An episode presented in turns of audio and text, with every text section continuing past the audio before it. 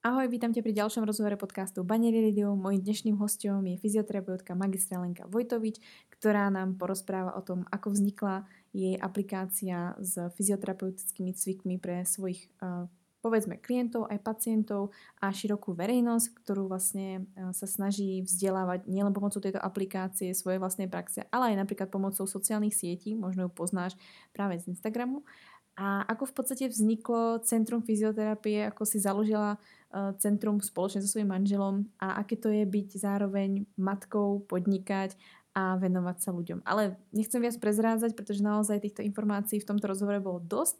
Verím, že tento rozhovor ťa bude inšpirovať, že a bude ti dávať možno aj nejaké ďalšie nápady, prípadne v tvojej kariére, alebo naopak, možno ak si mama, tak sa ti pár vecí bude hodiť. Ale viac neprezradím, Viac sa dozvieš v tomto rozhovore. Čo keby ženy vedeli, ako jesť, cvičiť a žiť v súlade s ich ženským telom? Mali by zdravý cyklus, prestali sa báť a žiť v istote? Čoho by boli potom schopné? Počúvaš Baňári Radio, tvoj komplexný zdroj informácií pre zdravie ženy. Moje meno je Baňári a rozhodla som sa vzdelávať a tvoriť silné a zdravé ženy, ktoré svet naozaj potrebuje. A to tým, že im otváram oči, som radikálne úprimná a dávam im odpovede na ich nikdy nezodpovedané otázky. Dovol mi aj s tebou robiť silnú a zdravú ženu, ktorú svet naozaj potrebuje. Pripravená nikdy nebudeš. Začni sebou a začni dnes.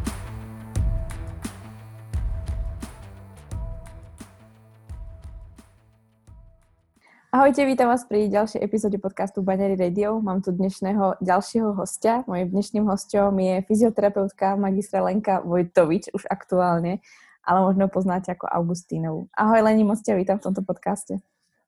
Ahoj Kati a ďakujem vám pekne za pozvanie. A Lenku som si pozvala z toho dôvodu, že je nielen klasická fyzioterapeutka, ktorá pôsobí v podstate v Prahe na svojej klinike, ale uh, taktiež sa vlastne trošku odlišuje v tom, že to fyzio poňala, myslím si, že na dnešnú aktuálnu situáciu veľmi dobre a v podstate čiastočne funguje aj online a to tým, že vlastne majú vymyslenú aplikáciu, kde vlastne sa nájdú aj fyziocviky pre, dá sa povedať, celkom širokú verejnosť. Není to len špecifické na jednu osobu alebo na jeden typ osoby. A práve tým som v podstate Lenku chcela vyzvať k tomu rozhovoru, pretože si myslím, že nájsť kompromis medzi tým fyzickým a online svetom je ešte celkom náročné, ale zároveň veľmi prospešné a dúfam, že sa o tom dozvieme dnes trošku, trošku viac. Leni, ako si sa v podstate dostala k tomu, že si vymyslela nejaký, nejakú aplikáciu, nejaký program, ktorý v podstate človek si môže zobrať kdekoľvek po celom svete? Um, ono to má trošku taký širší podtext. My sme spolu s mojím teda terajším manželom, vtedy ešte priateľom Martinom uh, Vojtovičom,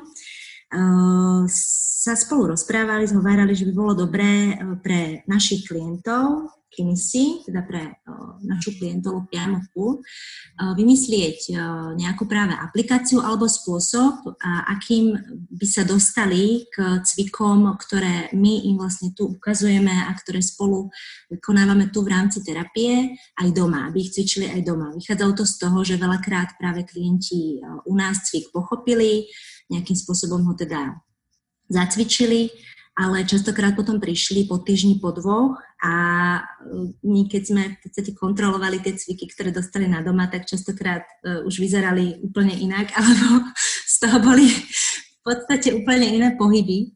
Takže to bol taký, taký prvotný zámer, prečo vlastne vznikla myšlienka vôbec začať natáčať nejaké cviky. S tým, že ja si pamätám, že som si v roku 2012 robila prvú poznámku do telefónu, že by som veľmi chcela e, natáčať videá, natáčať cviky, robila som si nejaké prvé poznámky, ale v podstate e, realizovať sa to začalo až potom v tom roku 2018-2019 e, sme vlastne začali natáčať tie videá.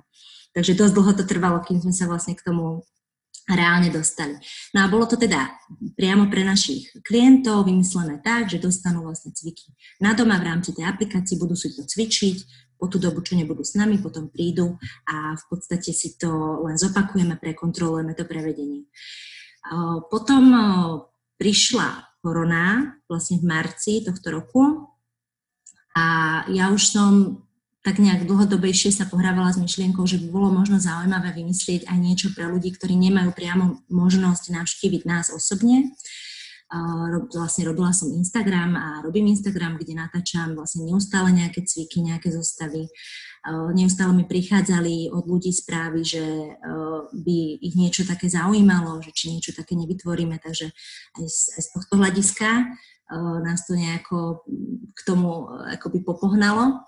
No a potom v tom marci, tým, že sa všetko zavrelo, bol vlastne úplný lockdown, boli sme doma, tak eh, sme si povedali, že by sme sa do toho pustili a že by sme urobili teda nejaký cvičebný program, nejaký plán pre ľudí, pre všetkých ľudí, v podstate pre kohokoľvek, kdekoľvek na svete. Eh, a teda tak vznikol v podstate náš prvý produkt, ten eh, mesačný domáci fyzioplán. A ty sa v podstate uh, vlastne aj špecializuješ uh, v tých oboroch alebo respektíve smeroch, ktoré uh, ja osobne mám veľmi blízko, pretože my keď sme sa vlastne na škole uh, trošku sme na, načreli do, do fyzioterapie, tak samozrejme uh, meno profesora Kolára, že to proste nejde vynechať. A, takže úplne chápem, pretože sama som si vlastne jeho kurzami prešla. Viem úplne si predstaviť, jak sa môže stať, že príde človek i samot, z toho samotného kurzu domov a povie si, dopečiť, ako to vlastne bolo. Takže myslím si, že ten klient, ktorý vlastne v tom nemá uh, tú prax, tie ruky, ktoré proste ty denne naozaj tam trénuješ a sama uh, musíš uh, veľakrát zopakovať, tak je to veľmi, uh, veľmi nápomocná uh, vec nielen do tvojej vlastne terapie, ktorú robíš so svojimi klientami, ale zároveň dávaš naozaj možnosť, tak ako sa vlastne teraz všetci snažia, aby všetci cvičili, tak si myslím, že je super, že práve to fyzio ty dávaš vlastne tej Českej aj Slovenskej republike vlastne takto krásne online, pretože si myslím, že k tej fyzioterapii budeme mať čoraz, čoraz bližšie a je určite potrebná keďže sami vieme, že tej práci sedavej za počítačom proste bude pribúdať a nebude ubúdať s tou dobou, ktorá prichádza. Takže si myslím, že v tomto smere to bude mať obrovský, obrovský ako zmysel. Cítiš to nejak ako podobne, hlavne v tomto smere? Áno, áno, cítim to veľmi podobne. V podstate je teraz doba sedavá, to všetci vieme, takže sedíme niekoľko desiatok hodín denne, a potom prídeme domov, zase sedíme, ideme do práce, sedíme v aute a tak ďalej, sedíme v dopravných prostriedkoch, takže to sedenie hrá obrovskú rolu, no a potom samozrejme chýba nejaký, nejaký kompenzačný, prírodzený pohyb mimo tej práce ľuďom častokrát. Takže toto je jedna z možností. A v podstate celým cieľom tej aplikácie je to, aby ľudia začali viacej vnímať svoje telo, aby začali vnímať e, tie jednotlivé pohyby, ktoré vykonávajú, vnímať e, nastavenie postúry a e, zlepšili svoje dýchanie a zlepšili v podstate aj tú základnú nejakú aktiváciu trupovej stabilizácie. To je vlastne hlavný, hlavným cieľom týchto cvičení. Samozrejme, ten, ten online svet nikdy nenahradí osobnú návštevu fyzioterapeuta. O to, o to sa ani ako, to sa ani nedá snažiť, pretože tá osobná návšteva je vždy uh, absolútne pre toho človeka, um, ako by som povedala, jednoducho uh, pri tej osobnej návšteve si to precíti spolu s tým fyzioterapeutom, môže sa zamerať individuálne na tie, uh, na tie veci, ktoré trápia toho samotného klienta alebo pacienta. Tá aplikácia je v prvom rade určená pre ľudí, ktorí nemajú aktuálne bolesti, to znamená, nemajú nejaké zdravotné potiaže, ktoré by ich obmedzovali v tom nejakom prírodzenom pohybe, ale chcú sa zdravo hýbať, chcú nejakým spôsobom sa naučiť zdravo hýbať, takže pre všetkých týchto ľudí je to určené, ale vždy odporúčame, ak sa vlastne nejaké bolesti objavujú, trvajú dlhšie ako povedzme 2-3 dní alebo týždeň, tak je dobré naozaj navštíviť vo svojom okolí nejakého kvalitného fyzioterapeuta, ktorý vlastne si človeka vyšetrí. Tam je výhoda, že si ho vyzlečie, naozaj si ho podrobne vyšetrí, odoberie kompletnú anamnézu a potom na základe toho vyšetrenia sa vlastne stanoví postup terapie. Takže to by mal byť ten, eh, ten eh, najlepší krok, ktorý môže človek urobiť a vždy, aj keď mi niekto píše práve aj skrz ten Instagram alebo Facebook eh, a chce sa poradiť, že má nejaké bolesti, má taký a taký nález, tak moja odpoveď je v podstate vždy rovnaká, že ak to ide, tak navštíviť toho fyzioterapeuta osobne. keď ste v Prahe, budeme radi samozrejme, keď navštívite aj nás, ale naozaj existuje veľmi veľa šikovných fyzioterapeutov a takže tam by nemal byť problém len si nájsť niekoho kvalitného. My v podstate čomu sa konkrétne venujeme, tak je práve ako si už spomínala metóda dynamickej neuromuskulárnej stabilizácie profesora Pavla Koláře, spolu aj s inými metodikami, ako metódu Ludmily Mojžišovej, v kombinácii s aplikáciou suchej ihly, kineziotapingu. Máme tu elektroliečbu, ultrazvuk, takže aj nejaké fyzikálne terapie. Takže to je, to je naše portfólio služieb. Máme tu fyzioterapeuta, ktorý sa venuje špirálnej dynamike. Každý je potom už trošičku na niečo iné zameraný. Takže možno ak sa vám páči ten náš prístup aj skrz ten Instagram, tak hľadať práve ľudí, ktorí majú to DNS, sú certifikovaní DNS terapeuti. A mi sa práve páči, že preferujete rôzne techniky, že nie ste v podstate ako keby dogmaticky v tom, akú techniku používate. Vo fyzioterapii si myslím, že obzvlášť je to dôležité a myslím si, že každý, ktorý trošku pričuchol k fyzioterapii a nie sám fyzioterapeut, tak vie, že fyzioterapia je naozaj obor, ktorý je proste taký fakt holistický, že sa na to dívate naozaj tak, že čo sa deje, počúvate to telo a vnímate, čo sa s ním vôbec deje. Takže ja mám k tomu veľmi blízko, ako, e, ja ako z môjho oboru z tej antropológie, tak k tomu mám blízko hlavne to, že je to celostný prístup a že naozaj vás nezaujíma iba to, že a, táto časť tela, alebo tento pohybový aparát sa takto vlastne správa, ale je tam možno niečo oveľa, oveľa viac psychosomatické a podobne. A ty si v podstate už trošku načrtla, že v podstate mimo toho, že ty robíš nejaké sociálne siete a vlastne máte aplikáciu, čo si myslím, že je spôsob, ako vás ľudia môžu spoznať, tak v podstate to vaše hlavné gro, tak ako klasickí fyzioterapeuti pracujete na vlastne fyzickom mieste, máte vlastne vlastnú kliniku. Mohla by si nám práve o tomto vašom mieste povedať viac a prípadne, kde by vás ľudia mohli navštíviť, keď to vládne opatrenia dovolia? Určite. Takže my sme vlastne spolu s mojim teda manželom Martinom Vojtovičom v roku 2017 založili Kinesi, Centrum fyzioterapie v Prahe v Horných Počernicích, nás ľudia nájdu. Máme tu momentálne k dispozícii 4 ordinácie, momentálne je nás viac ako 11 zamestnancov, keď počítam aj naše recepčné na recepcii s tým, že v podstate, ako, ako sme už načali, tak venujeme sa poruchám a liečbe bolesti pohybového aparátu a príjmame v podstate všetkých klientov od 5. roku života, takže úplne maličké deti nie, ale od 5. roku áno a v podstate potom až do nekonečna dá sa povedať, to znamená na, naozaj navštívujú nás potom aj starší ľudia a potom hlavne väčšinou teda sú to produkty, ľudia v produktívnom veku okolo 30-40 rokov, ale navštíviť nás môže naozaj, naozaj každý. Hmm. Uh, myslím si, že uh, bude zaujímať nielen uh, bežných poslucháčov, ktorí sú mimo fyzioterapie, že sú možno tými skôr pacientami alebo klientami, ale práve určite na tomto podcaste nájdeme aj ženy, ktoré sú fyzioterapeutky, ktoré študujú fyzioterapiu a nachádzajú sa buď na Slovensku alebo v Čechách, čo je zásadný rozdiel. Si myslím, že na Slovensku trošku tá fyzioterapia ešte stále trošku iná ale uh, aké to je v podstate uh, nenastúpiť hneď, uh, alebo neviem, aký to bol hlavne tvoj prípad, ale aké to v podstate je skončiť školu a ísť si cestou fyzioterapie? Aké sú v podstate možnosti a ako sa možno dostať k tomu, urobiť si to tak trošku po svojom? Tak, je to ako zaujímavá otázka. Ja už som tiež nad tým rozmýšľala, čo všetko môže ovplyvniť tú cestu človeka po tej škole. Ja si myslím, že veľmi veľa závisí od, samotného, od samotnej osobnosti toho človeka. A ja to zistujem aj v rámci našej práce, keď my zháňame teraz sem v podstate nových zamestnancov ako, ako zamestnávateľia, máme pohovory, tak zistíme, že každý človek je úplne iný, každý človek má úplne iné potreby a mm, každého človeka náplňa niečo iné. Takže ja úplne neviem radiť vlastne niekomu, niekomu inému e, to, ako by mal postupovať, pretože každý má svoju cestu k tomu.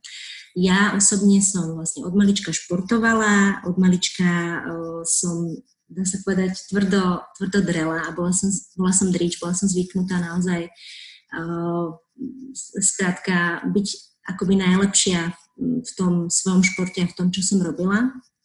To si myslím, že tam má obrovskú dá sa povedať, nejaký obrovský význam v tom, že po tej škole som vedela, že chcem samozrejme chvíľku pracovať v nejakom, nejakom zariadení pod niekým skúseným, aby som sa teda naučila pracovať, aj keď v mojom prípade zrovna to bola v podstate skoro od začiatku taká samostatná práca a samo, ako taký samouk som bola. Pretože sa robila v centre, kde uh, fyzioterapia, fyzioterapeutka v tom momente nebola, čiže bol tam, bol tam lekár rehabilitačný, pod ktorým som pracovala, uh, pán doktor Julius Kazimír, pozdravujem ho týmto, s tým, že v podstate celé som si to nastavila v rámci toho centra sama. Určila som si, ako dlho bude terapia prebiehať, aké nejaké balíčky tam budú v rámci tej terapie, čo mi teda v konečnom dôsledku veľmi pomohlo potom následne e, práve keď sme si zakladali túto kliniku, pretože už som, už som tak nejak vedela, ako to funguje, ako to nastaviť, ako je vlastne tá najlepšia cesta v rámci tohto. Ale veľa ľudí po škole e, ide, ide pracovať e, do nemocnice, čo samozrejme tiež skvelé, pretože tam naozaj máte všetky oddelenia, môžete si prejsť úplne všetkými akoby tými odbormi v rámci fyzioterapie a môžete pracovať tiež pod skvelými odborníkmi, ale veľa ľudí už potom v, tej, v tých nemocniciach zostáva a tak nejak už nepremýšľajú potom nad niečím vlastným. Takže tam zase strašne závisí od toho charakteru toho človeka, čo, čo, čo mu vyhovuje a čo by vlastne čo by ho zaujalo, čo by ho zaujímalo. Ale ja som teda potom, ako som pracovala v tom prvom súkromnom teda zariadení, kde som robila fyzioterapeutku ako zamestnankyňa, išla som pracovať na svoju vlastnú živnosť v Bratislave, v podstate so svojím bývalým spolužiakom sme si tam založili, alebo založili, on to založil, ale ja som tam robila v rámci svojej živnosti.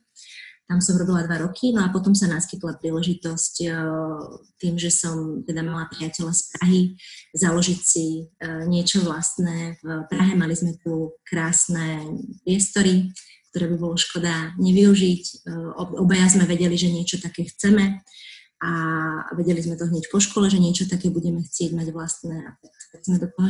Za začiatku som tu pracovala sama na celé centrum, potom sa pridal priateľ a potom sme mali prvú zamestnankyňu a takto to vlastne postupne išlo a hovorím teraz už, že nás tu v podstate 11 ľudí a a sme už celkom veľký tým a neustále sa rozrastáme o ďalších ľudí. E, tí ľudia sa neustále menia samozrejme, pretože vieme, ako to je so zamestnancami stále, stále sa niečo mení. Máme e, vlastne myšku, myšku Dojčer, ktorá išla na matersku a teda pomaličky sa bude vracať.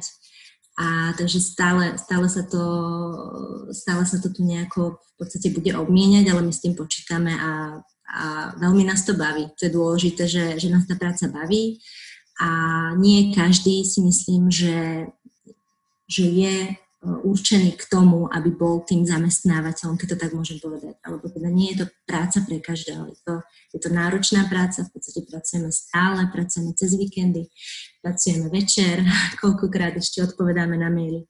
Nie je to práca pre každého. Niekto chce mať ten svoj komfort, chce byť v tej práci, potom prísť práca a už ju neriešiť. Napríklad, keď už máte vlastné centrum, v podstate nejde tam tam to musíte riešiť stále. Je to také proste to prvé baby, ktoré v podstate ten je to, má. Určite. My hovoríme, že to je naše ďalšie, ďalšie babetko. Máme tyko, máme malého synčeka dvojročného a toto je naše ďalšie babetko, o ktoré sa staráme.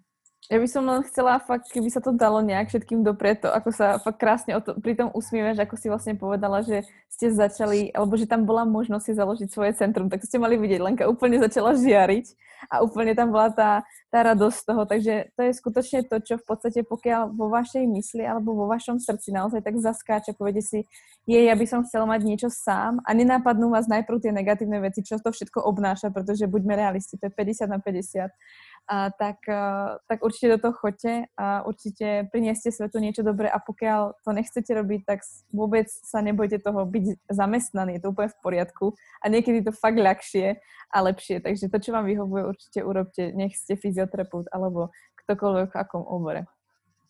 Presne tak, ja si myslím hlavne, aby, aby človek bol šťastný v tom svojom živote a každomu prináša šťastie niečo iné, to vieme. Takže nie je nikde napísané, že to musí byť presne tak, lebo veľa mi píšu teraz práve uh, aj fyzioterapeutky, veľmi veľa fyzioterapeutov ma sleduje v rámci toho Instagramu a píšu mi, no a na aké kurzy by som mal ísť a na aké školy by som mal ísť a čo, čo by som mal robiť preto, aby som bol tam, kde si ty. Ale každý má svoju cestu, si myslím. Každý je úplne iný. Ono je to na jednej strane krásne, že niekto sa chce inšpirovať a chce v podstate uh, hlavne ti ako tým vyjadruje, že fakt si človek v obore a vieš, čo proste robíš ale tak ako máš, máš úplnú pravdu v tom, že uh, i keby ten človek spravil úplne rovnaké kurzy, ktoré si urobila ty, tak nebude tebou a niekedy je lepšie si fakt svojou cestou tak, ako to cíti, pretože vlastne i tak sme šli obidve nejakými svojimi kurzami a vo svojom obore, tak ako sme to cítili. Tento človek sa nám páčil, alebo ten človek nám dával zmysel, tá technika dávala zmysel, uh, zase nás inšpiroval a zase sme sa vrátili niekde inde a treba si podotknúť, že mnohé kurzy, ktoré uh, možno aj si urobíme, tak nevyužívame, lebo vieme, že to skutočne robiť nechceme a takých kurzov je taktiež dosť a taktiež stojí peniaze, ale patrí to k tomu. Presne tak, presne ako hovoríš. Takže aj čo sa týka tých kurzov fyzioterapeutických, je veľmi veľa, ja môžem nejaké poradiť, ktoré som absolvovala ja a ktoré teda reálne aj využívam vo svojej praxi, ale presne ako vravíš, musí to tomu človeku sedieť, musí, eh, musí to byť niečo pre neho, inak, inak to presne ako si povedala, Eh, je to nejaké na silu a nemusí to absolútne fungovať potom. A ty si krásne načrtla vlastne, čo to obnáša podnikať v podstate sama na seba a nebyť zamestnaná, tak asi ešte by som sa trošku do toho chcela ponoriť. Ako vyzerá v podstate tvoj typický deň? Možno, uh, možno taký klasický, keď si vlastne v ordinácii, pokiaľ ti to dovolí vlastne situácia. Tak ako to vyzerá v tvojom bežnom živote s tým, že vlastne máte kliniku? Asi žena. Áno, som žena. som žena, áno. Uh, takže v podstate vyzerá to tak, e, že ráno uh, do obede môj, môj priateľ je vždy vo svojej ordinácii, to znamená, ja sa venujem nášmu, nášmu malému synčekovi, teda všetko to, čo obnáša klasická štandardná materská. Uh, môj synček stáva ešte extrémne skoro, takže my stávame väčšinou už tak o 5. o po 6. sme, sme na nohách. Potom uh, on je v práci, ja sa teda starám, no a potom väčšinou uh, tak dva dní v týždni, teraz to máme tak, že sa prestriedame a potom vlastne idem do ordinácie ja a som tam približne do nejakej 8. večer potom prídem a zase sa to opakuje ten cyklus. Medzi tým odpovedám na správy, jednak na našom Facebooku, ale hlavne aj na Instagrame, tam chodí denne, musím povedať, niekoľko desiatok správ, takže tam sa na to musí naozaj kontinuálne odpisovať, inak eh, by som to už potom nedohnala asi nikdy. Takže odpovedanie na správy, do toho v podstate vymýšľam nejaký, nejaký content, obsah na ten môj Instagram, mám premyslený vždy niekoľko tém, ktoré by som chcela spracovať, aj na základe toho samozrejme, čo, čo zaujíma mojich sledovateľov. A, a potom mám teda svojich, svoje klientky, svojich klientov. Momentálne teda musím povedať, že už e, nových klientov nenaberám, stopla som to, pretože už by som nemala kam potom objednávať tým, že robím v podstate len dva pôdne. Takže práca s klientami, musím povedať, že je to strašne osviežujúce po tých dvoch rokoch, čo som v podstate, keď beriem aj už to pokračilo štádium tehotenstva, kedy som už nerobila fyzioterapeutku, bola som iba na našej recepcii. A potom na tej materskej, tak po tých dvoch rokoch je to hrozne osviežujúce tých klientov mať a zase sa vlastne do toho dostávam v podstate postupne tiež, pretože som z toho samozrejme vypadla. Myslela som na úplne iné veci. E, veľmi mi v tom pomáha, pomáhal ten práve Instagram a robenie článkov na náš web, e, kedy som musela tie jednotlivé témy neustále spracovať a v tej problematike som zostávala. Inak e, by to bolo náročnejšie samozrejme.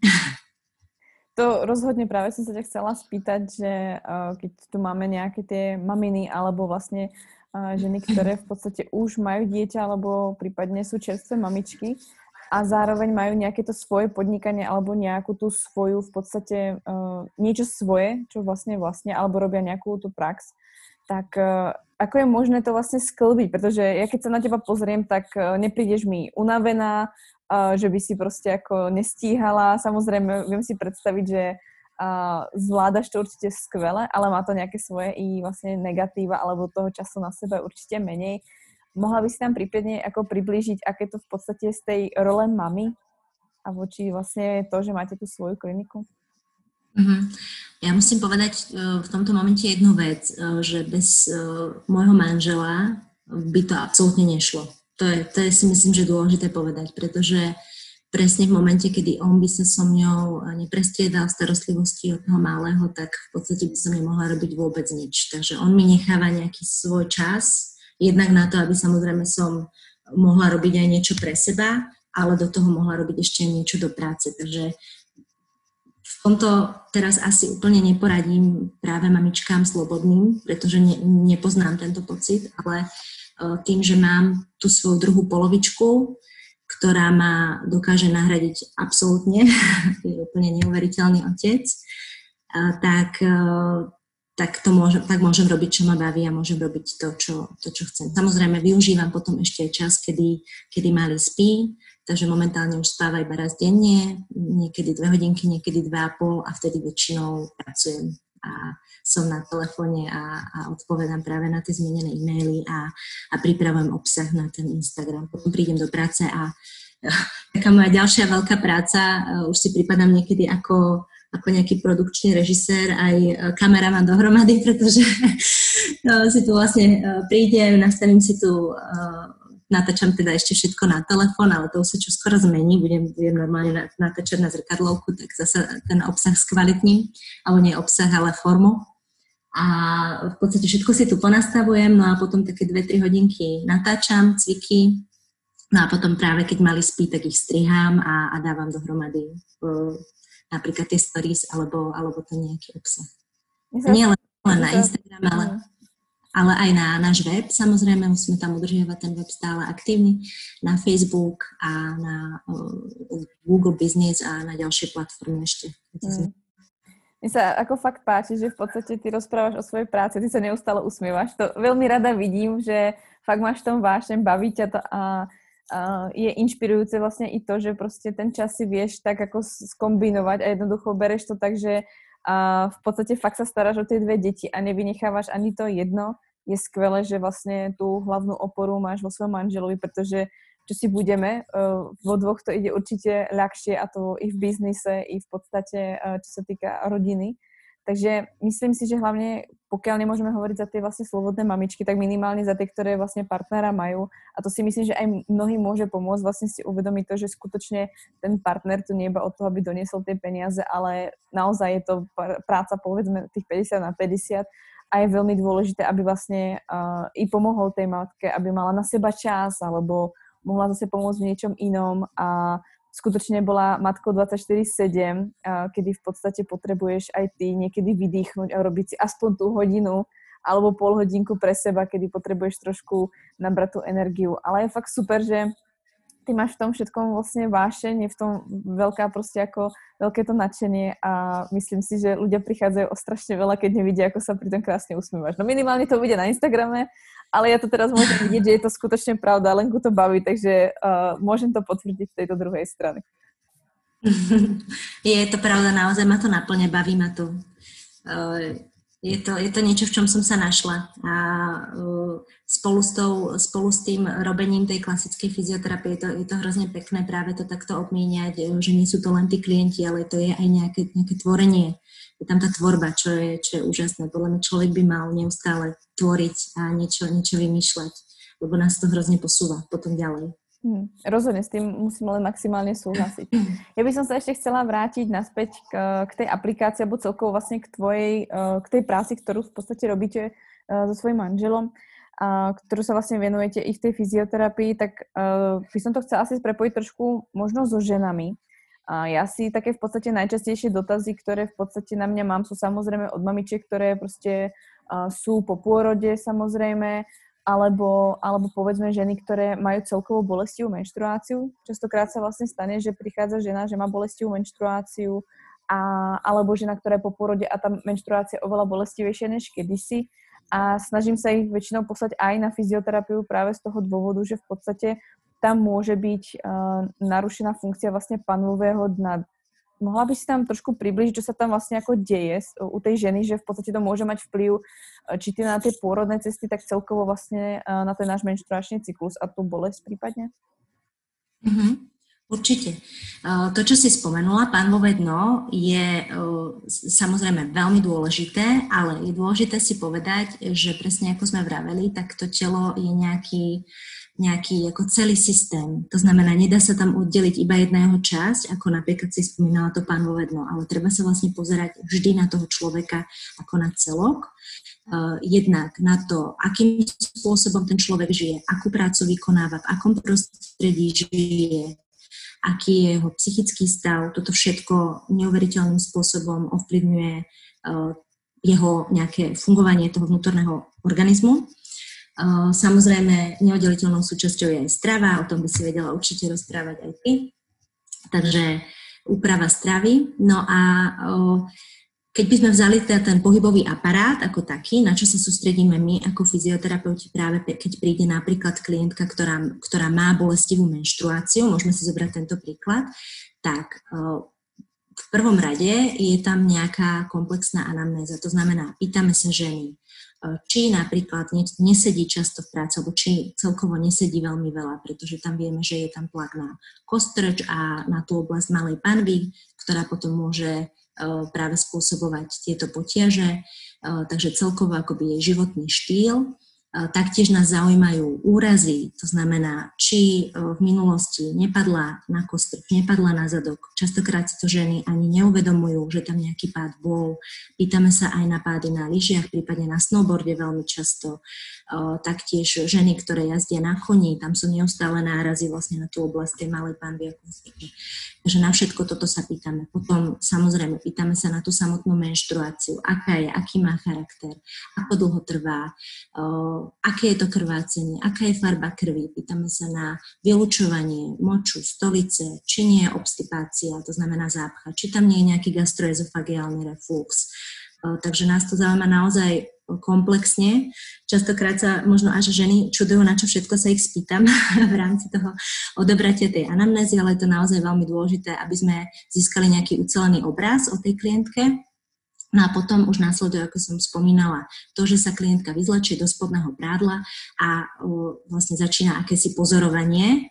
To znamená, pozorujem, ako tá žena stojí, ako sa pohybuje, vyšetrujeme aj chôdzu, pozeráme sa na plosky chodidiel, vieme, že aj z tej plosky nám vlastne dokážu nejaké tie dysfunkcie, defekty tej nožnej klemby potom sa reťaziť do kolien, do, do kyčly, teda do bedrových klbov a do oblasti pánvy, čo je zase potom samozrejme spojené s tým pánvovým dnom. Takže napríklad taký halux valgus, teda bočený palec spolu s valgozným kotníkom, teda bočeným kotníkom dovnútra, nám môže ovplyvniť postavenie v bedrovom klbe a nastavenie pánvy, čo môže mať potom vplyv na zvýšenie napríklad tonusu v oblasti svalov panvového dna. Takže dívame sa, pozeráme sa jednak na plusku, na celkové akoby osové postavenie tej dolnej končetiny, či tam nie je valgozné alebo várózne postavenie kolien, teda do X, do O. Pozeráme sa na tie bedrové klby, vyšetrujeme sedacie svaly, to znamená, pozeráme sa na obe polky, častokrát u žien práve, ktoré majú nejakú poruchu v oblasti toho ginekologickej oblasti, tak majú jednu polku napríklad menšiu, jednu väčšiu pozeráme sa, akým spôsobom aktivuje žena tie polky, niektoré, je tam taký tzv. spožďovací fenomén, to znamená na jednej strane sa, sa aktivuje pomalšie ten sval ako na druhej. Ten sedací sval samotný, tam je zaujímavé, že on je zložený teda z niekoľkých vlákien, má svoje povrchové, ale aj tie vnútorné vlákna, práve tie povrchové bývajú častokrát, ten horný kvadrant toho sedacieho svalu býva oslabený a ten, ten hlboký, tie hlboké vlákna, ktoré sa opínajú na kostrč, tie bývajú naopak v hypertone, teda v zvýšenom napätí a tie potrebujeme naopak uvoľňovať pozeráme sa na intragluteálnu rihu, či nie je uh, akoby vymiznutá, či v oblasti krížovej kosti nie je taký, e, veľmi často tam nachádzame taký vankušik práve u, ja hovorím, že to sú také klientky Ludmily Mojžišovej, také typické klientky s tými, s tými všetkými prejavmi naozaj. Takže môže tam byť taký vankušik, taký edém, ktorý nám zase môže svedčiť o tom, že už tam môže byť nejaká porucha v oblasti toho pánového dna. Pozeráme sa na vlastne celkové postavenie toho hrudníka, nastavenie hrudníka, kedy častokrát nachádzame nádychové držanie. To znamená, klientka častejšie dýchá do hornej časti podklúčne kosti, zdvíha sa celý ten hrudník nahor, využíva tzv. pomocné dýchacie svaly, s čím potom prichádza preťažovanie šijových svalov, svalov krku, s tým môže byť spojené bolesti hlavy, takže na to sa takisto dopýtávame samozrejme. Pozeráme sa na celkovú konfiguráciu brušnej steny, kedy veľmi často u klientiek vidíme eh, tzv. tzv. syndrom presypacích hodín, kedy je tam také vtiahnutie v oblasti toho pupka, veľmi často cez pupok prechádza tá riha, eh, s tým, že je tam preťažený ten, tá horná porcia priameho brušného svalu a eh, naopak jeho spodná časť a, a hlboké brušné svaly, najmä musculus transversus abdominis je oslabený Dívame sa e, celkovo vlastne na dýchanie človeka, jednak v stoji, ale potom aj v lahu, na bruchu, na chrbte, kedy pozorujeme dýchovú voľnu, všímame si, kam sa nadýchuje, či je to teda už do spomínaného hrudníka, alebo častokrát aj iba do brucha. E, to si môžeme potom povedať, ako by také dýchanie malo vyzerať. V podstate pozeráme sa na ramena, na lopatky, vyšetrujeme jednak v statike, ale aj v dynamike. To znamená, necháme si človeka prejsť, necháme sa, aby sa postavil na špičky, aby sa postavil na jednu nohu, tú druhú zdvihol. Všímame si, ako sa pri tom správa to telo, ako sa správajú bedrové kolby a panva. Vyšetrujeme potom samozrejme na chrbte rôzne špecifické testy, kedy zistíme, ako sa správa brušná stena v rámci toho pohybu, ako sa tam zapájajú jednotlivé svaly, ako pracuje bránica, či tam plní aj tú svoju stabilizačnú funkciu. Všímame si krák, hlavu, či sa nedostáva do záklonu. Pozorujeme dokonca mimické svaly tváre, pretože práve ľudia, ktorí majú stiahnuté aj tie žuvacie svaly, veľakrát majú potom alebo teda majú tam prejav aj taký, že je tam e, stiahnutá bránica a môže tam byť e, nejaká porucha tej trupovej stabilizácie. Čiže aj ústne dno nás zaujíma. E, takže takto komplexne si vlastne človeka vyšetríme a z toho vyšetrenia už potom môžeme nejakým spôsobom uh, predpokladať, čo by mohla byť príčina. Častokrát na ňu neprídeme hneď pri prvej návšteve, ale až pri druhej, pri tretej návšteve sa dostaneme k tej skutočnej podstate vlastne tých problémov, ktorými môžu byť aj tá bolestivá menštruácia. A napríklad u klientky môžeme zistiť, že je tam zvýšený tonus v oblasti panového dna a tento zvýšený tonus nám práve môže spôsobovať potom uh, problémy uh, pri menštruácii, ako je bolesť chrbta, bolesti uh, podbruška, bolesti v oblasti malej pánvy. Takže my vieme, že vlastne je tam nejaké segmentálne zásobovanie z tých spodných driekových stavcov, prechod medzi hrudnou chrbticou, driekovou chrbticou, spodné driekové stavce a krížové stavce, z ktorých potom vlastne ide tá segmentálna inervácia do orgánov malej panvy, jednak vaječníkov, vajíčkovodov a maternice, do krčka maternice, hrdla maternice a aj do pošvy. Čiže v podstate my čo my riešime ako fyzioterapeuti, sú tzv. vertebroviscerálne vzťahy. Čo znamená, že nám práve napríklad v poruchách v oblasti nejakého toho pohybového orgánu nám ovplyvní potom ten vnútorný orgán. Sekundárne. Čiže my sa nezaoberáme tým, že je porucha primárne v orgáne ako takom, že by tam bola nejaká porucha tej štruktúry, to nie je úplne v kompetencii fyzioterapeuta, a to potom sekundárne ovplyvní pohybový aparát, ale naopak. Pohybový aparát ovplyvňuje potom sekundárne práve tieto vnútorné orgány.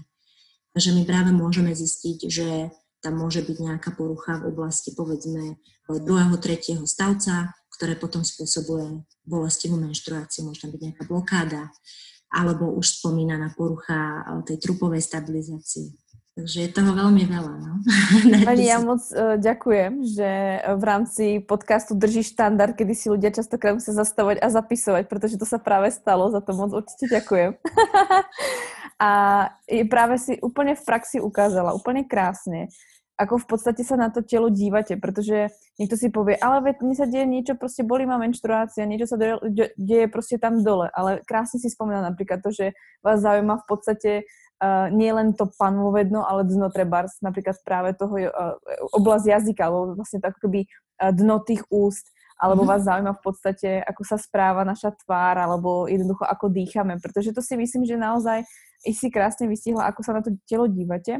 Druhá vec je, že uh, myslím si, že fyzioterapeuti vedia krásne zničiť taký ten ženský ideál krásy, ktorý proste z toho funkčného hľadiska nedáva vôbec zmysel, pretože uh, hneď ako si rozpráva napríklad o vlastne o v podstate seda, e, sedacích svaloch, tak to ma hneď napadlo, keď sme v podstate robili, tiež sme sa učili anamnézy, tak také tie klasické jamky, ktoré sa urobia v podstate, tak to vždycky bolo, to bol úplne akože uh, veľký objav a my sme všetci vedeli, čo sa deje, proste, že a že tie jamky nie sú v poriadku, tak ako to vidíme v podstate na každom obrázku, e, kedy v podstate jamky sú dokonca až keby obdivované, tak v tom fyziosvete je to také úplne, že nie, je to úplný opak. Alebo tie presýpacie hodiny neaktívne vlastne práve či uh, seratus, tak uh, či ďalšie svaly, ktoré v podstate bránica, úplne klasika, kedy vlastne ľudia nedýchajú do bránice. Takže uh, som za to moc rada, že to spomenula, pretože naozaj taký ten ženský ideál krásy to trošku ruší a krásne poukazuje hlavne na to, že ten e, ženský ideál krásy nie je funkčný pre ženu a je častokrát vlastne nejakým tým nesúladom, v ktorom e, ženy, my ženy žijeme. Či čo sa týka nejakých tých ako, uh, potrieb sa páčiť spoločnosti, tak druhá vec je oblečenie nám to môže spôsobiť, typ práce, ktorú proste robíme, športy, ktoré robíme a takže naozaj to spraví sociálne siete, môže spraviť naozaj dosť. A ty si v podstate krásne povedala to, čo vlastne na tom ženskom tele funguje, nefunguje, ako by to asi malo vyzerať.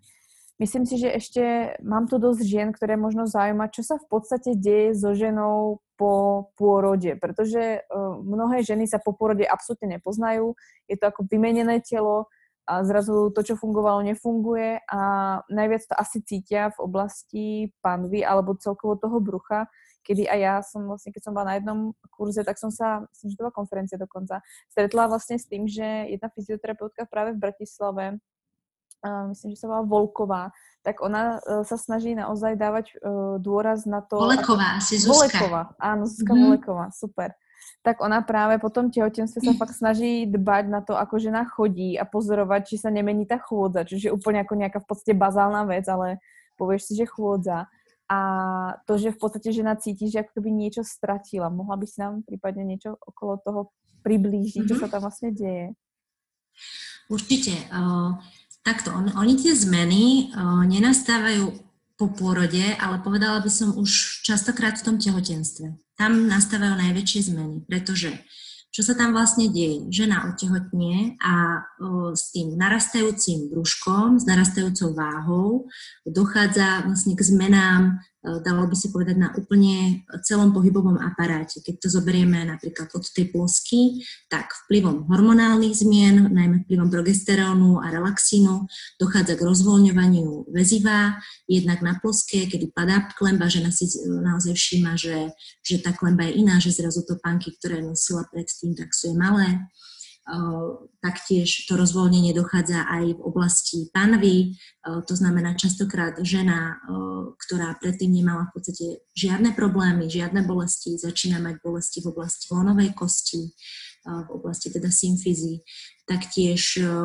tam môžu byť potom správe s tým narastajúcim brúškom a s tým rozvoľňovaním je spojená aj taká, také, taká fyziologická diastáza, teda fyziologický rozostup brušných svalov, kedy v oblasti alebo v, momente toho tehotenstva je ešte fyziologický, po pôrode taktiež, v období povedzme tých dvoch, troch mesiacov je úplne fyziologické, že tá brušná stena je oslabená, pretože došlo tam k veľkému nárastu vplyvom toho bábetka, ktoré sa tam vyvíjalo, ale potom samozrejme po určitom období by sa mala sama stiahnuť a je to teda celkom rýchlo, 2-3 mesiace a ona by sa mala sama stiahnuť. Ale tam je ten moment, kedy sú ženy častokrát pre, prekvapené, že k tomu stiahnutiu samovolne nedôjde, že tam tá diastáza v nejakom rozsahu zostane, či už funkčná alebo štruktúrálna, o tom si kľudne môžeme povedať aj niečo viac.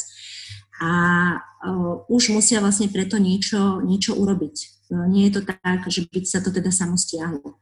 Ja v tomto prípade, ak e, žena má pocit, že tá diastáza teda tam zostala, že, je, e, že sa objavuje vo viacerých polohách, že si naozaj všimne buď tú priehlbinku alebo striežku, že sa jej vytvára pri nejakom pohybe, tak odporúčam e, vždy návštevu fyzioterapeuta, fyzioterapeutky, ktorá vlastne vyšetrí presne, či sa jedná o len nejakú funkčnú diastázu, to znamená, je to stav, kedy došlo k rozvoľneniu toho väziva, ale nenarušila sa ešte vnútorná štruktúra, to znamená, nevytvorili sa tam jazvy, nedošlo tam k vytvoreniu jazvovitého tkaniva, tak tak to je veľmi dobre ovplyvniteľné práve aj tou fyzioterapeutou a fyzioterapiou a správne zvoleným cvičením.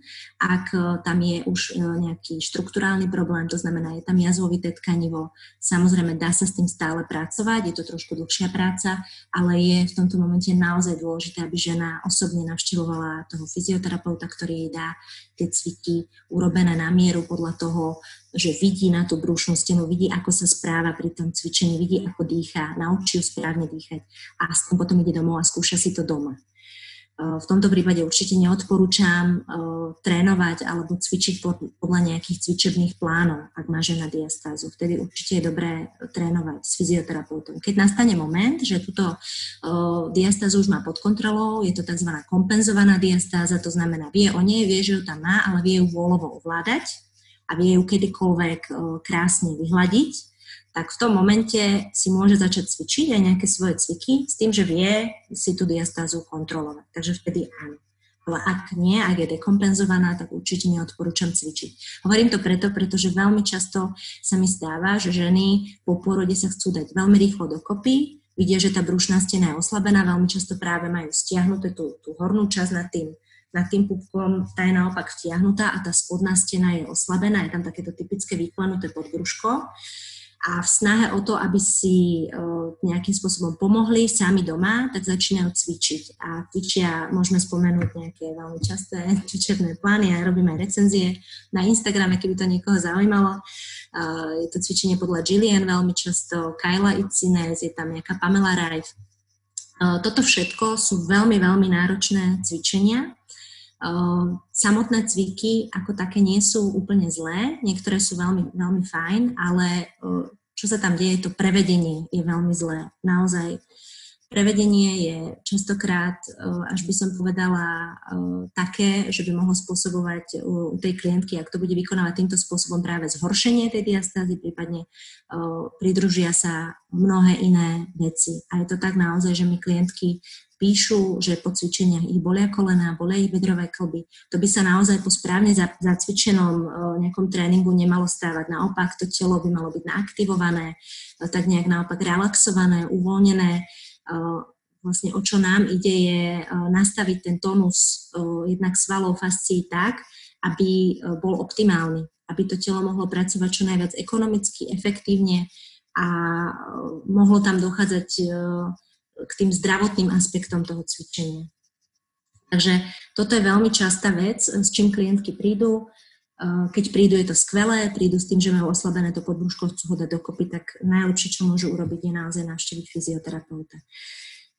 Takže Mm, to som tak asi v skrátke povedala, po tom pôrode, s čím sa najčastejšie stretávame. No a potom je to samozrejme buď to nejaká porucha funkcie v oblasti toho, toho panového dna, to znamená, buď je to panové dno oslabené, ale veľmi často sa stáva aj, že sú tam niektoré vlákna toho panového dna v hypertone, vo zvýšenom napätí a vtedy e, opäť e, je to vlastne v rukách fyzioterapeuta, tak ako si spomínala, že niektorým ženám sa deje to, že ich boli kostrč alebo ich boli, majú bolestivú menštruáciu po tom pôrode, to býva veľmi často spôsobené práve tým hypertonom niektorých vlákien. Svalové vlákienka sú tam tzv. trigger pointy, spúšťové body, ktoré vlastne treba potom manuálne uvoľniť. Manuálne znamená metodou Ludmily Mojžešovej, robí sa to vlastne perektum cez konečník, na to je potrebné, aby tá fyzioterapeutka túto metódu ovládala, bola na certifikovatom kurze, kde sa to vlastne naučí.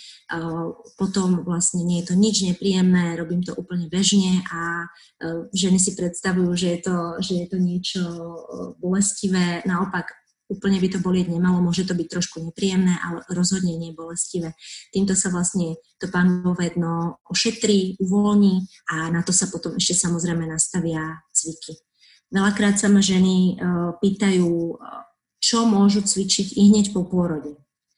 Tak, ja hovorím, že už naozaj v tej nemocnici alebo tam, kde sa nachádzajú v tom zariadení, môžu v podstate už hneď e, prvý deň e, si skúšať minimálne e, takéto správne dýchanie, fyziologické dýchanie.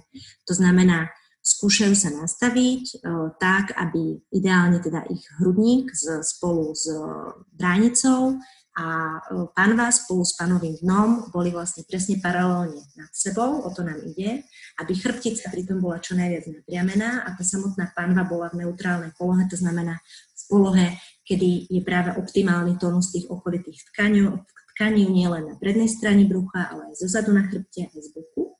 Čiže celé to spolu vlastne vytvorí akýsi taký kompaktný valec, do ktorého si môžu dýchať. Dýchajú vlastne všetkými smermi častá chyba, že ľudia sa začnú e, chcú dýchať bránične a myslia si, že to je, alebo nejakým spôsobom si to zamieňajú s dýchaním brušným. To je vlastne chyba, pretože to nie je brušné dýchanie, ale ja veľmi často rada teraz e, rozprávam o tzv. trupovom dýchaní, to znamená dýchanie do celého trupu. Nie len do brucha, ale aj dozadu, do chrbta, do strán a rozširuje sa aj celý hrudník celý hrudný kôž všetkými smermi, predozadne do strán, ale ten nádych by sa nemal dostávať, alebo s tým nádychom by nemalo dochádzať k zdvíhaniu hrudníka smerom hore k hlave. To je vlastne chyba. Takže toto trupové dýchanie si môžu v podstate cvičiť i hneď po pôrode. Samozrejme, tam ešte veľmi závisí od toho, či ten pôrod prebehol vaginálnou cestou alebo cestou cisárskeho rezu. To znamená, ak tam je jazvička v oblasti toho podbruška, v oblasti toho rezu na maternici, tam vlastne došlo k, k prerezaniu všetkých tých štruktúr. Tam si treba uvedomiť, že tam je koža, podkožie, nejaká fascia, nejaké to peritoneum a potom je tam tá, tá maternica.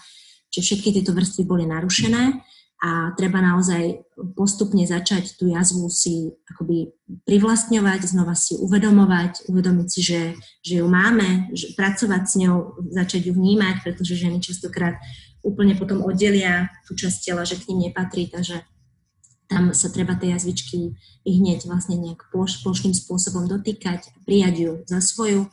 A tam potom by som ešte odporúčala po cisárskom reze navštíviť fyzioterapeuta určite tých 3 až 4 týždne potom zhojení jazvičky, aby naučil ženu ošetrovať jazvu. To je strašne dôležité, na to sa zabúda. Pretože práve tým, keď tá jazvička nie je ošetrená, môže sa stať tzv. aktívnou jazvou, ktorá svrbí, bolí, je červená, je akoby výrazne nad povrch ostatnej kože, vyčnieva a potom môže spôsobovať bolesti, problémy, či už pri tej menštruácii, bolesti chrbta a, a ďalšie veci. Takže i hneď po pôrode tou vaginálnou cestou minimálne predýchavať, to môžete robiť aj po porode cisárským rezom. No a potom postupne sa snažiť vlastne to správne, to, tú správnu trupovú stabilizáciu si čo najčastejšie nastavovať behom bežných denných činností, čiže aj v manipulácii s tým bábetkom.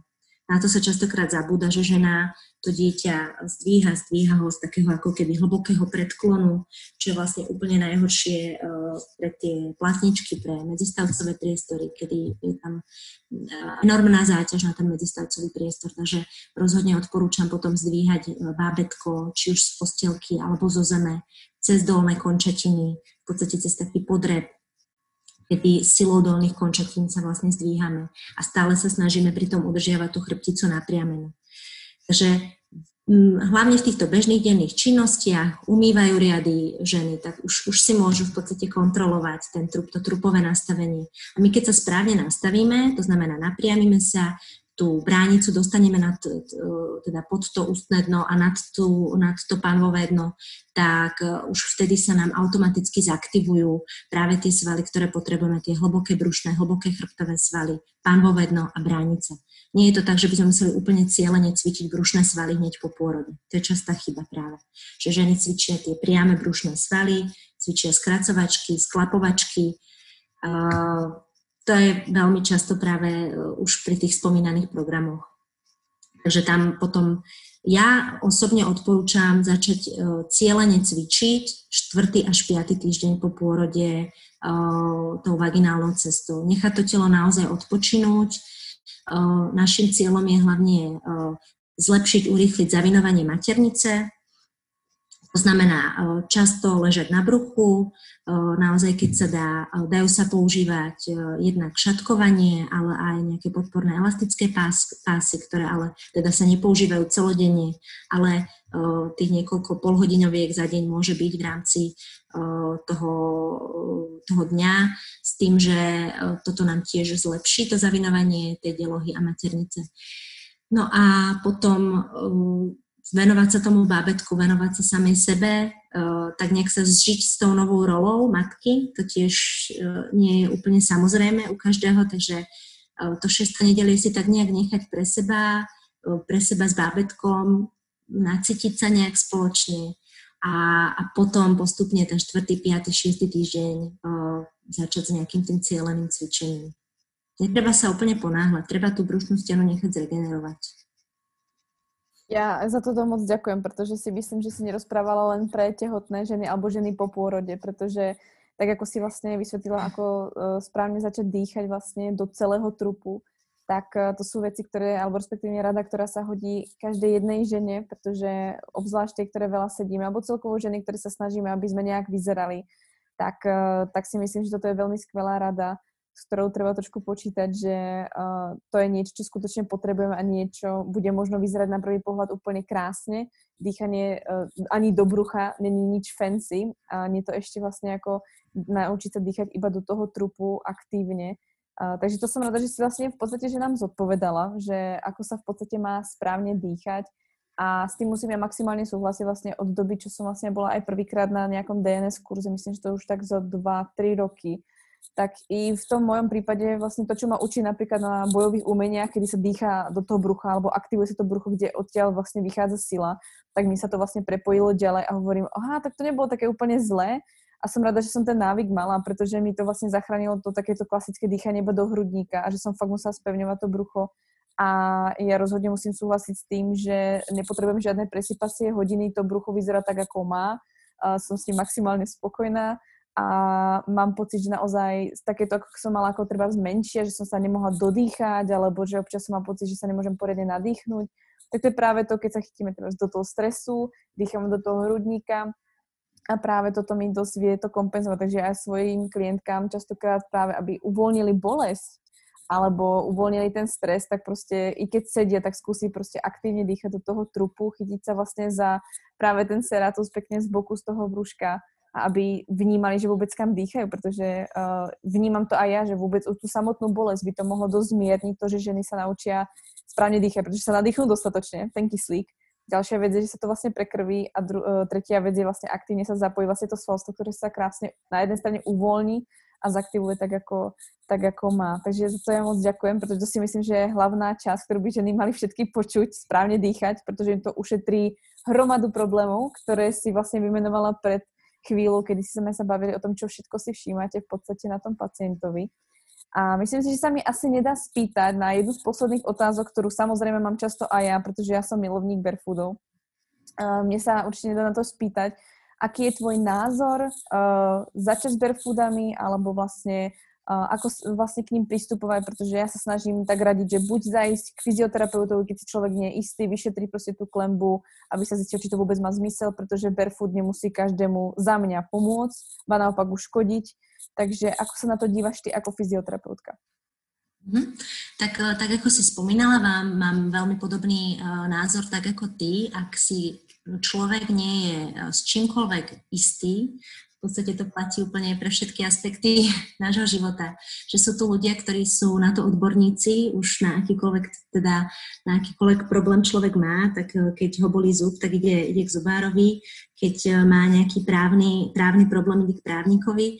A ak si nie je istý na, s niečím, s čímkoľvek na pohybovom aparáte, tak eh, je dobré navštíviť fyzioterapeuta, s ktorým to môže prekonzultovať presne ten fyzioterapeut zhodnotí stav tej nožnej klemby, zhodnotí, či tam nie sú nejaké deformity, eh, pre ktoré by to nebolo vhodné, a, a potom môže poradiť aj so samotným výberom tej barefoot obuvy. Tam je vlastne veľmi dôležité vybrať si tú barefoot obu, to znamená, ešte by sme to vysvetlili, tak je to obu, ktorá nejakým spôsobom napodobňuje viacej takú prirodzenú chôdzu na boso, dá sa povedať.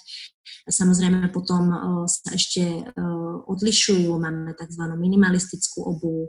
S tou by som možno začala. To znamená, je, je tam nejaká pevná podrážka, alebo teda pevná podrážka, ona nie je úplne pevná, ale je tam podrážka s tým, že v podstate začíname s tou chôdzou povedzme hodinku, dve hodiny denne, s tou, s tou barefoot obuvou, potom postupne tento čas predlžujeme, až ak nám to nerobí žiadne problémy, E, tak e, môžeme chodiť kľudne v tom celý deň. Ale treba si všímať svoje telo, čiže ak, ak my takúto barefoot obu si dáme, tak všímať si, či nás napríklad po nejakej dobe nebolia kolena alebo nebolia nás bedrové klby, alebo e, či sa nám napríklad, ja neviem, nezablokuje nejaké rebro, lebo aj to môže byť samozrejme. Takže E, trošku viacej si možno všímať to telo, ale ak tomu človeku to nespôsobuje žiadne potiaže, naozaj nemá e, nejakú e, deformitu na tom chodidle, ktorá by obmedzovala nosenie tej barefoot obuvy, tak samozrejme to kľudne nosiť môže a naopak ja to veľmi podporujem u ľudí, pretože čo sa vlastne deje, začínajú o mnoho viacej vnímať tú samotnú chôdzu, vnímať svoje chodidlo, čo by som ešte možno odporúčala, ešte vôbec predtým, než si ľudia tu prvýkrát tú barefoot obu obujú, tak trošičku si to chodidlo zaaktivovať e, nejakými cvikmi, nejakým cvičením. Na internete nájdeme nejaké cviky samozrejme, potom zase vhodnejšie je možno navštíviť priamo toho fyzioterapeuta, ktorý niečo ukáže cvičiť to potom na boso a, a skúšať sa trošku hrať s tou klembou, hrať sa s tým palcom, hrať sa s prstami. O, takisto veľmi dobrá je taká ako automasáž, jednak tej pozdĺžnej klemby vnútornej, ale aj tej priečnej klemby, takže trošičku to chodidlo o, si takýmto spôsobom navnímať, precítiť, no a potom o, si obuť tú barefoot obuť, čím už to už úplne ako taká čerešnička na parte. E, zakončíme. Takže takto nejako sa staneme jak tej barefoot. Naozaj je, je výborná a e, netreba sa toho báť. E, veľakrát práve aj v tých kamenných obchodoch, kde sa tá barefoot obu predáva, tak poradia, aký typ je najvhodnejší na ten daný, to, na ten daný tvar chodidla, pretože vieme, že sú rôzne tvary, niekto má užšiu, užšiu tú nohu, niekto má širšiu, niekto má vyšší nárt, niekto nižší nárt takisto aj tie prsty, niekto má palec dominantný, niekto má naopak dominantný ten druhý prst, takže podľa všetkého tohto sa potom dá veľmi pekne zvoliť e, tá obu. Samozrejme tam hrá rolu potom aj nejaká estetika. E, viem, že niektorým ženám niektorý typ e, tej barefoot obuvy nevyhovuje z hľadiska nejakého toho dizajnu, ale sú potom aj už obrovské množstvo značiek, ktoré ponúkajú nádherné dizajny, ktoré sa dajú naozaj nakombinovať so všetkým možným. Takže toho by som sa tiež nebala. A asi ešte častý dotaz k, barefoot bote je asi nosenie barefoot topánok celkovo, celkovo v podstate po meste alebo po betóne, alebo v podstate asi toto býva často, častokrát dotaz na mňa a to ja väčšinou už posielam buď za tebou, za niekým, hovorím, radšej sa spýtajte fyzio, a ja som naučená, pre mňa to není problém, ale pozrite sa na tú svoju osobnú vlastne ako v podstate to tvo, svoje telo, ako to funguje. Za mňa s tým nemám problém takže ako sa na to prípadne dívaš ty, čo sa týka ako chodenie v barefoot v meste? O, samozrejme, e, zase, ako som spomínala, tak ideálne je začať e, s tou chôdzou na povrchoch, alebo teda ideálne tam, kde sa tie povrchy striedajú, to znamená, ale aj v tom meste si myslím, že v konečnom dôsledku o, ten povrch tam nie je stále jednotvárny prechádzame cez rôzne obrubníky, prechádzame cez rôzne kamienky, jamy, chvíľku po nejakom trávniku, zase po betóne. Myslím si, že sa to aj tam strieda. Ja to vidím napríklad aj u môjho syna, ktorému vlastne od malička obúvam, obúvam túto barefoot obu, alebo teda sú to, sú to tieto topánky, topanočky fyziologické, kedy uh, tiež som sa bála, či to, či to nebude tým, že žijeme teda v Prahe, kde poväčšinou sú betóny a tvrdé povrchy, či to nebude problém, ale uh, keď, keď sa na to teraz tak spätne pozerám, tak, tak aj to dieťa neustále uh, niekam odbieha, prechádza hore-dole cez, cez rôzne povrchy, takže naozaj tohto by som sa nebála asi ani v tom, ani, ani v tom meste, pokiaľ nejdeme naozaj 2 kilometre rovno po nejakom betóne, po tom, čo sme si prvýkrát obuli uh, barefoot, barefoot obu. Ale potom zase, keď sa, keď sa vyzujeme, tak zase je dobré si tie svaly trošičku precvičiť nejakými jednoduchými cvikmi. Zrovna teraz na Instagram budem chystám teda takú zostavičku práve na chodidlá, takže aj tam sa môžete inšpirovať. A takže nemyslím si, že by to bol nejaký problém ani v tom meste to obúvať. Leni, dostávame sa ku koncu tohto podcastu. A myslím si, že dnes tí ľudia mohli dostať kľudne certifikát od teba, ale bohužiaľ nie je to v našich silách, takže niekedy na budúce. Alebo pri osobnom eh, nejakom tom stretnutí. Myslím si, že podcast bol veľmi, veľmi plný informácií, výstižný, obsiahly, ale zároveň veľmi informatívny a myslím si, že sme prebrali naozaj témy, ktoré sú praktické do života po všetkých smeroch. Myslím si, že sme naozaj spomenuli všetky možné aspekty tvojho života a zároveň života mnohých žien. Len ja ti moc za všetko ďakujem a ak je niečo, čo by si chcela odkázať, tak e, tu je tvoj priestor. Tak e, ja by som určite odkázala e, ešte raz to, čo už sme vlastne spomínali a bola by som rada možno, keby to bolo nejaké také posolstvo tohto, tohto podcastu, že ak e, ten človek má nejaké bolesti, tak sa naozaj nebáť navštíviť fyzioterapeuta, ktorý mu od tej bolesti pomôže, na to tu sme, takže naozaj nebáť sa a navštíviť nás hľadať si kvalitných fyzioterapeutov, pozrieť sa na to, s akými metodami ten fyzioterapeut pracuje a či by nám to teda mohlo vyhovovať.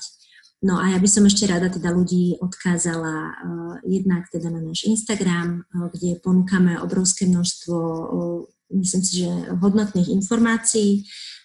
Odkázala by som na náš domáci fyzioplán, to znamená, ak nemáte nejaké bolesti, ale chceli by ste sa naučiť cvičiť zdravo, komplexne, tak, tak sa pozrite určite na náš web. A ešte sme nespomínali možno pro, program pre tehotné ženy, ktoré sme, ktoré sme dali dohromady teraz nedávno a ktorý si myslím, že je tiež unikátny na našom československom trhu, že tu také niečo nie je. A takže kľudne, ak ste teda tehotná, tak, tak sa budem rada, keď sa na to pozriete a v prípade akýchkoľvek otázok nás nás alebo mňa neváhajte kontaktovať. Ja všetko nechám určite v popisku, aby si všetci mohli nájsť potrebné informácie, ktoré si spomenula. Len ja ti ešte raz moc ďakujem. Ďakujem za tvoj čas, za tvoje znalosti a prajem veľa šťastia do ďalších krokov. A ja veľmi pekne ďakujem, Kati, bolo to veľmi príjemné s tebou a tiež prajem veľa šťastia a hlavne zdravia.